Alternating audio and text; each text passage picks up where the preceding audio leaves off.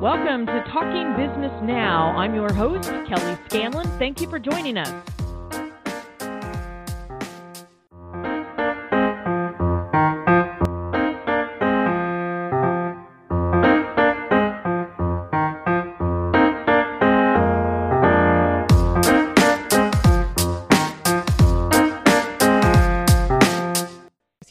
Business Now with Ross Kimbarovsky, the co founder and CEO at CrowdSpring and Startup Foundry. In this episode of Talking Business Now, Ross talks with us about the name of your business, tips for choosing a name as you launch or renaming it later. You'll also learn how your business name conveys your overall brand design and creates a competitive edge. Welcome, Ross. Thanks so much, Kelly. Happy to be with you and your listeners. Let's talk first about what the difference is between brand identity and brand design, just so that we're all on the same page. That word brand just gets thrown around so loosely. So people commonly use the word brand to talk about logos, but a logo is not a brand.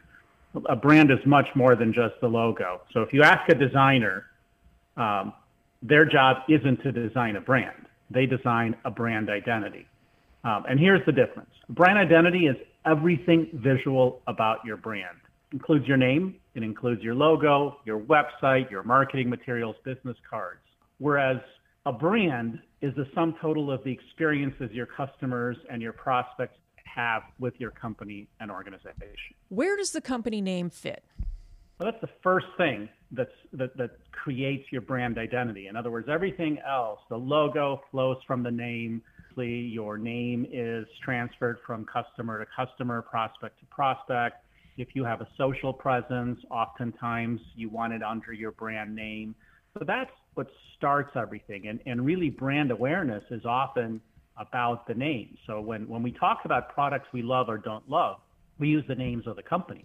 We don't use descriptive characteristics of sneakers. So the name is one of the most important pieces of a brand identity. Based on that, what are some of the do's and don'ts for selecting a good company name to begin with? When you think about what, what brand awareness is, and, and that's ultimately the goal for, for every single company, they want people to know about them and the products or services they create. Brand awareness is the degree to which customers or your prospects can recall a brand or can associate correctly the brand with a specific product or service. So whether you're a painter and you paint houses or you sell products online. When people see your work, when they see you, they need to associate with, with a strong brand. So, so really five key attributes of a good, strong, tactical company name. The first is to keep it short and memorable. And that's pretty simple because if it's too long, people are not going to uh, ever remember it. And if it's too long, it's going to be really tough for them to communicate it to others. Mm-hmm. The, sec- the second is make it easy to pronounce, spell, and understand. And, and the simple reason for that is word of mouth. Most business, particularly the, the smaller you are as a business, the less uh, money you have to spend on brand building campaigns. So most business is referral business. It's word of mouth business. And if your name is difficult to pronounce or spell or understand, when one person tells another, here's a great company that I work with, but I don't really remember their name and I don't remember how to spell their name, that makes it really tough for people to refer business to you. It does. And we see that so often these days, especially among, um, I think, some of the younger startups. They're searching very desperately to be different and memorable. Uh, and try to get a domain that nobody has taken that they come up with all of these really odd spellings and you look at it and you don't know whether you're supposed to be saying the letters individually as you would an acronym or whether or not you I mean it's so so what do you say then to people who are playing that domain game that in order to get a domain that's unique and still available um, how, how do you still make sure that it's it's easy to remember and easy to pronounce well, this has become a little bit less important over time, not unimportant. Um, my company, CrowdSpring, for the last decade has helped uh, companies of all sizes name their businesses and products. And one of the things that we've noticed over the decade uh, is that domains have become a little less important. First of all, for the reason that you mentioned, there, it's very tough to get a domain to, to match most common names. People have registered them. And so naming can be a very um, friction filled, frustrating process because even if you come up with a great name, you go to see if the domain is available, like a .com, uh, and it usually never is. And if it's available, it can cost hundreds of thousands or millions of dollars. Mm-hmm. It used to be really important because there weren't nearly as many searches. So if you go back a decade ago, there weren't as many people online. There weren't as many, as many searches. People were still actively looking at print materials. You know, not everybody, obviously, but domains were really more important then because a lot of the memory recall came from looking at something in the newspaper, looking at something in the magazine. Today, that's a lot less relevant because most of the searching is occurring online. And so when people do a search in a search engine like Google for your business and they see a link to your business, they're not sitting there trying to figure out what your domain is. They just click the link. So, so what used to be more important in terms of the domain has become a little bit less so. We have uh, lots of extensions called TLD, so .com, uh, .org, .biz, .ai, lots of different variations.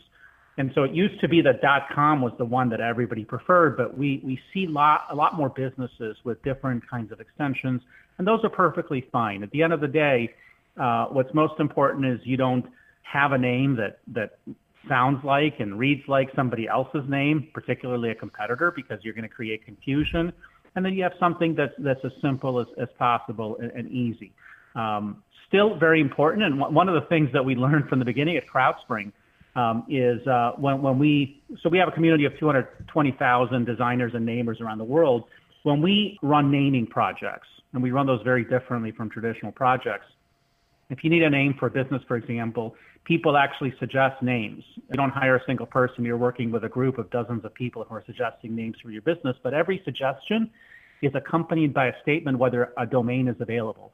And if it's not available for free registration, uh, through a normal registrar, whether it's available through a third party sale, because clients, people who are looking for uh, to name businesses and products, need those domains. Whether they create a new company or a new product, they want to create landing pages for the company or product. And so we've made it really easier. And when people do it on their own, this is part of the, the, the friction. They need to find not just a name, but a domain. Exactly. So you've mentioned two things. There were five that you were going to tell us about. Uh, one is to keep it short. The other is to uh, make it something that people can pronounce and remember. What are some of the others? So, so third one would be to focus on the product's purpose or value.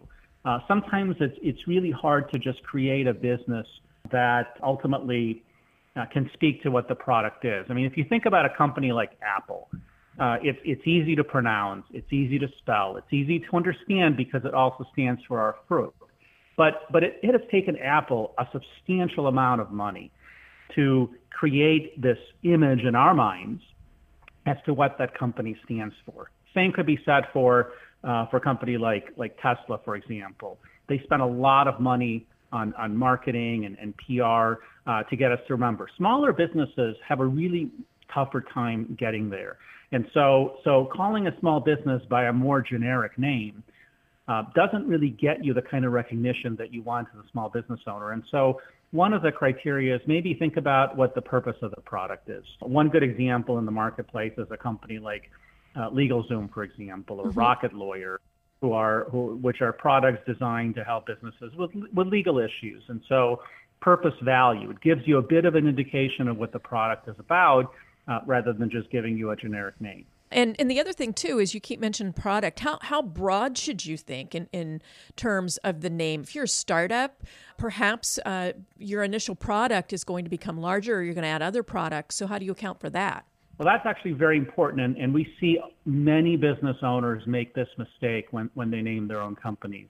You know, you may start out with a small craft shop selling lampshades, for example, custom lampshades but calling your craft shop custom lampshades, you know, Jane's custom lampshades, is going to be really tough because as soon as you add a second product that's not a lampshade, now now your name doesn't really speak to what your business is about. Right. And so there is there is this fine line between coming up with a name that that focuses on the product's pers- uh, purpose and value, but also coming up with one that could be lasting. Because what you don't want to do is is every year or every two years change the name of your business. You know, remember going back to what I said earlier, brand awareness is the degree to which customers or prospects can recall your brand and correctly associate the brand with a specific product or service. So if you change your name and now are known by a different name, you're going to lose all that brand equity you've built with, with your customers. And so we do see companies changing names. We mm-hmm. see big companies changing names.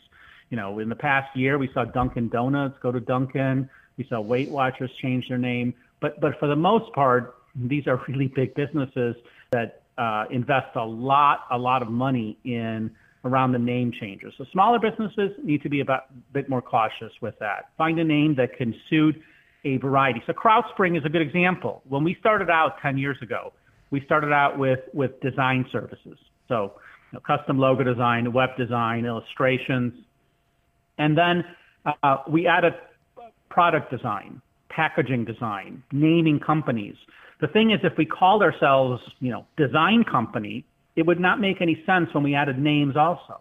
It would be very limiting. So uh, we wanted to come up. We knew in the in the beginning that if we limited ourselves to the name design, we would limit the kinds of services that we can extend to our clients. And so we picked a name, CrowdSpring, that didn't exist, that that was a bit more general that didn't speak to something very specific, but that also made it easier for us to layer on additional services. When we're talking about names, you, you want to make them short, you want to make them memorable and pronounceable, and then you also want them to focus more on the service as opposed to a geographic mm-hmm. area or a person's name or the product name, the, the product type itself, so that you've got the room to expand and don't need to be changing. Any other considerations for when you're choosing a name? So, so consider the audience, consider the people that are buying your products. Here's an interesting statistic 77% of consumers purchase products based on a brand name. Okay, so, so brand names become really important. Now, this is much more true about bigger brands. Uh, but but at the other end of the scale, for smaller companies, if you're if you're a local business, if you're a retail business, that's a strong way to differentiate in the marketplace. A lot of people, when they're dealing with retail businesses, prefer a certain business over all others, and there are reasons for that. So so consider the audience with whom you're working, and and ultimately that may mean that if you're in a small town the kind of name you pick is going to be different than if you're contemplating a national business or mm-hmm. a global business. Because if you're just serving your local population, there are going to be cultural intricacies about your local geography that can let you pick certain kinds of names. But if you're going to get into uh, international sales, as an example, then you have a different challenge because names in different languages may mean different things, and you have to assess whether the name will work just as well in China, in Brazil, in France as it does in the US. What's the last one? The last of the five tips for naming? The last one is make it unique. You know, make sure that it stands out on its own and isn't confused with everybody else. And, and I use the example of our own company, CrowdSpring. We, we didn't want to call ourselves, you know, 10 designers or unlimited designs because ultimately we felt there would be lots of companies in our marketplace offering design services to clients.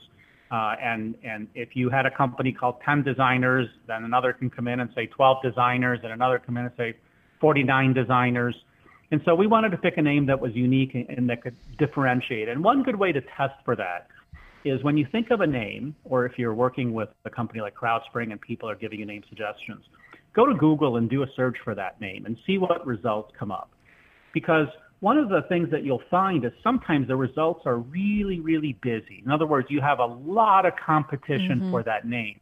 It could be unrelated businesses, but that's still really important to you as a business owner because at the end of the day, you want people to be able to find you. And if there's a lot of competition for your name, it's going to make it really tough for you to uh, do pay-per-click advertising, really tough for you to do search engine optimization because you're going to be competing against so many people. On the other hand, if you have a name and you do a search and there's basically nothing, then that's a great signal that name can give you a quicker head start because you won't have nearly the same competition. You'll be able to spend far less money on pay-per-click ads and people will be able to remember. So, so a good example of that is Google which is based on a an, an actual word, but the, the actual name Google is made up. You know, that was a unique word in the search engine uh, market. It was it was fairly easy and and unique, and so it was easy to differentiate. If if they called themselves, you know, third, you know, think of banks, you know, fifth third bank, uh, fifth bank, third bank. They all have names that are that are impossible to differentiate. They may all be unique, but when we see them, it's hard for us to differentiate. And so, really important for, for businesses to find something that's unique. One of the things that I know some people use, and I'm just curious about your take on them, and that is online name generators. Pros and cons of those, or are there any pros? Well, if if you want your name to be quickly forgotten, it, it's quick and gets you a word that you can use as a name. The thing is, you know, here here's an interesting statistic: 72% of the best brands in the world um, are made up of made up words or acronyms. You know, an acronym like IBM. So 72%, almost three quarters of all names are, are made up. The difference between working with humans who understand names and companies and audiences and cultures and the kinds of products you sell, and a name generator is astronomical. A name generator knows nothing about you, your business. All it does is it takes a dictionary and just spits out a ton of words at you. Now, if you happen to find something you like and you think that reflects your business, that's okay. But ultimately, uh, for the same reason why you wouldn't have a cat draw your company logo, um, you wouldn't use a name generator to name a business. You're going to spend a lot of time. You're going to be investing years, a lot of money, a lot of effort into building a brand.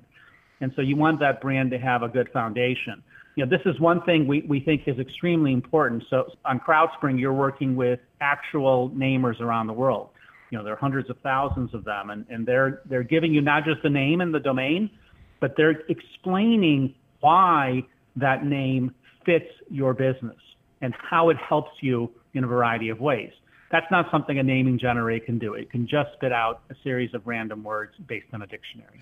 Right. And as you were talking about naming a business and considering your audience and you know whether or not it's appropriate to use uh, geography in it or a person's name in the business, some of those things too. When you go to sell your business, I would imagine that if you have a name that is really tied to the business owner or it's a the, a new owner is coming in and part of the reason for purchasing the business is because they think they can expand it into new markets and you've got a, a, a name that's tied up in, in the geography or the previous owner's own name then i would imagine that is uh, negatively impacting the value or the asking price of that business. So when people think about a name and like and they're kind of casual about it, you know, years down the line, even it could be playing a major role when you go to sell it. Absolutely, and this is this is true uh, significantly for uh, professional service businesses like dentists, for example,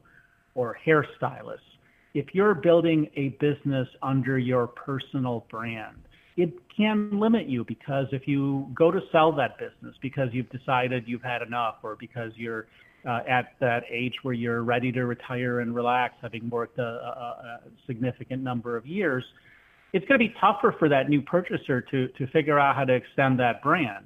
I mean, they could change the name, but as we talked about earlier, changing the name uh, tarnishes all of that brand value that your business has built. And it's okay in certain kinds of businesses, but if you're going to just use your own name in naming a business, you know, think twice. What will happen when it comes time to sell your business or bring somebody else in to run that business, even if you continue to own it? Because names are important and emotion is important. So, so 90% of all purchasing decisions are made subconsciously. Yes. Um, and, and, and emotion is a, is a really important part of a name meaning that if people, if you're a dentist and you offer dental services and people identify your business with you, the next person that buys your practice, if they change the name, that's going to completely change how people identify with that dental practice. So think about this in advance. These are the kinds of questions that people should really ask themselves in advance. Does the name, is the name short? Is it memorable? Is it easy to pronounce? You know, does it explain what the purpose of the product is? Is it unique? And, and one of the questions you should be asking is what happens in 20 years when I want to sell this business? Is the name going to be sufficient for a new person to step in and operate that business, or is it too closely tied to me, making this tougher. You've mentioned numerous times that obviously we shouldn't be willy nilly changing the names of the business. Uh, we, we need to stick with it, build up that brand equity. More than likely, the ones the, the companies that are going to be changing their names are the larger businesses, but there are occasions where even smaller businesses have legitimate reasons for changing their name. What would be some of those reasons in your experience? So, oftentimes, trademark issues would lead to somebody changing their name. And that occurs when you've got a competitor. So when you start a small business, nobody knows about you. You're operating generally, but sometimes, you know, these small businesses break out, become bigger, become regional players, national players, international businesses. And all of a sudden, a competitor who's using the same name in, in the same or related business looks at you and says, you can't do that. You can't use our name. And then it becomes a question of who had the name first. So it sometimes happens that the competitor had the name first and when you was using it to sell products and services. And so it's not a fun thing to do when you've been operating a business for a while to have to change your name, but but it does happen. So that's one reason. Second reason is when your name no longer reflects your business. A third, if I may, is, is the name is not unique. You know, you created something that that is too generic. Professional tax accountants many, many businesses that have the name professional tax accountants. And so you need to have something a little bit more unique because word of mouth is becoming really tough. People are mentioning your name, but there are five other companies in your space with a very similar sounding name. So your prospective customers have no idea how to find you. I mean, if, if the name is confusing, hard to spell, word of mouth is going to be really, really iffy for your business. You're not going to have a lot of customers referring your business uh, to other customers. Uh, and that's the reason that you're going to want to look and ask, is it the name? Right now, if somebody tells me, hey, look at this new company um, I use, I like their products, if I search, but I misspell it and there happens to be a competitor under that other name, I'm going to assume the competitor is the one that was recommended. And so this is where it gets really interesting for businesses. If it's confusing, hard to spell, if you're creating friction in your sales process, that's a good time to rethink whether your name is actually working for you. And if you don't mind, um, what are some of the favorite names that you and your teams have come up with? Do you have some favorites?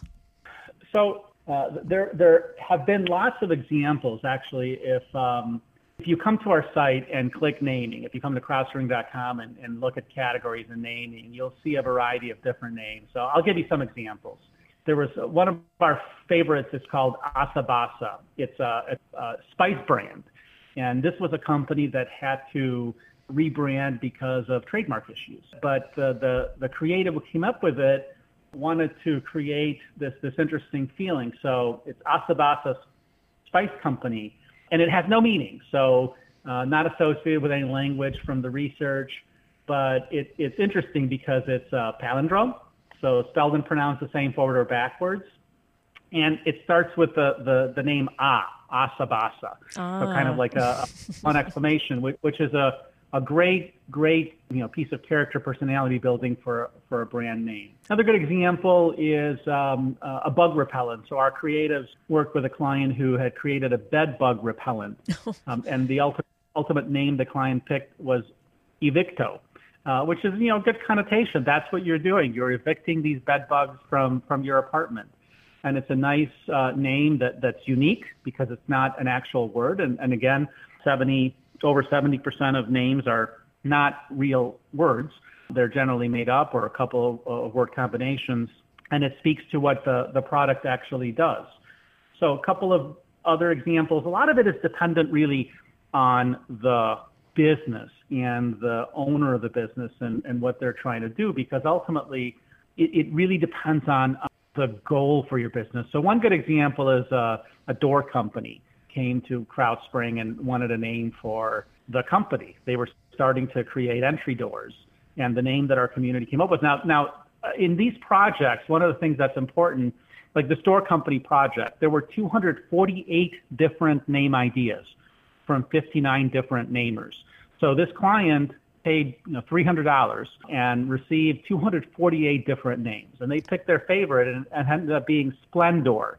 Ah. Um, and Splendoor, D O O R, Splendoor. Very cool name. Yeah, I like it. It speaks to the quality. It's a made up word, but, but it does talk about what the product is. So, sort of, uh, it goes to uh, what I said earlier, which is focus on the product's purpose and it's nice and clean and simple. A dot com was available, and, and it made it really easy for that business to, to launch and, and get going. Yeah, you mentioned your website as as we started talking about some of your favorite names, and it's it's full of lots of information. You have a blog that you write on a very frequent basis that dives even deeper into this topic and other ideas on design and branding as well. So, if someone would want to explore this topic some more, find out more about your services there at CrowdSpring.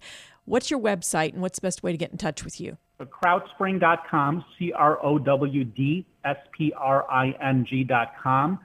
Uh, if you want to take a look at our blog, it's crowdspring.com slash blog. We have uh, actually uh, one of the top small business marketing blogs in the world where we, we really focus on um, in-depth pieces where we get into the psychology of marketing and, and uh, spend a lot of time researching because we feel that, that there's uh, definitely an art and a science to marketing for small businesses and, and some, some marketers have an unfair advantage in that they know the art and the science, uh, but it's not the kind of thing that's impossible to learn. So, so we, we take the time to learn it ourselves, practice it ourselves, but also share our learnings. Again, you can go out to crowdspring.com or you can find Ross and his company on various social media platforms as well. And so go on out to the show notes on your favorite platform and we will list all of those social media links and you'll have those at your fingertips then. Ross, it's been wonderful having you on the show. Very important topic and very happy to have your insights into it. Thank you.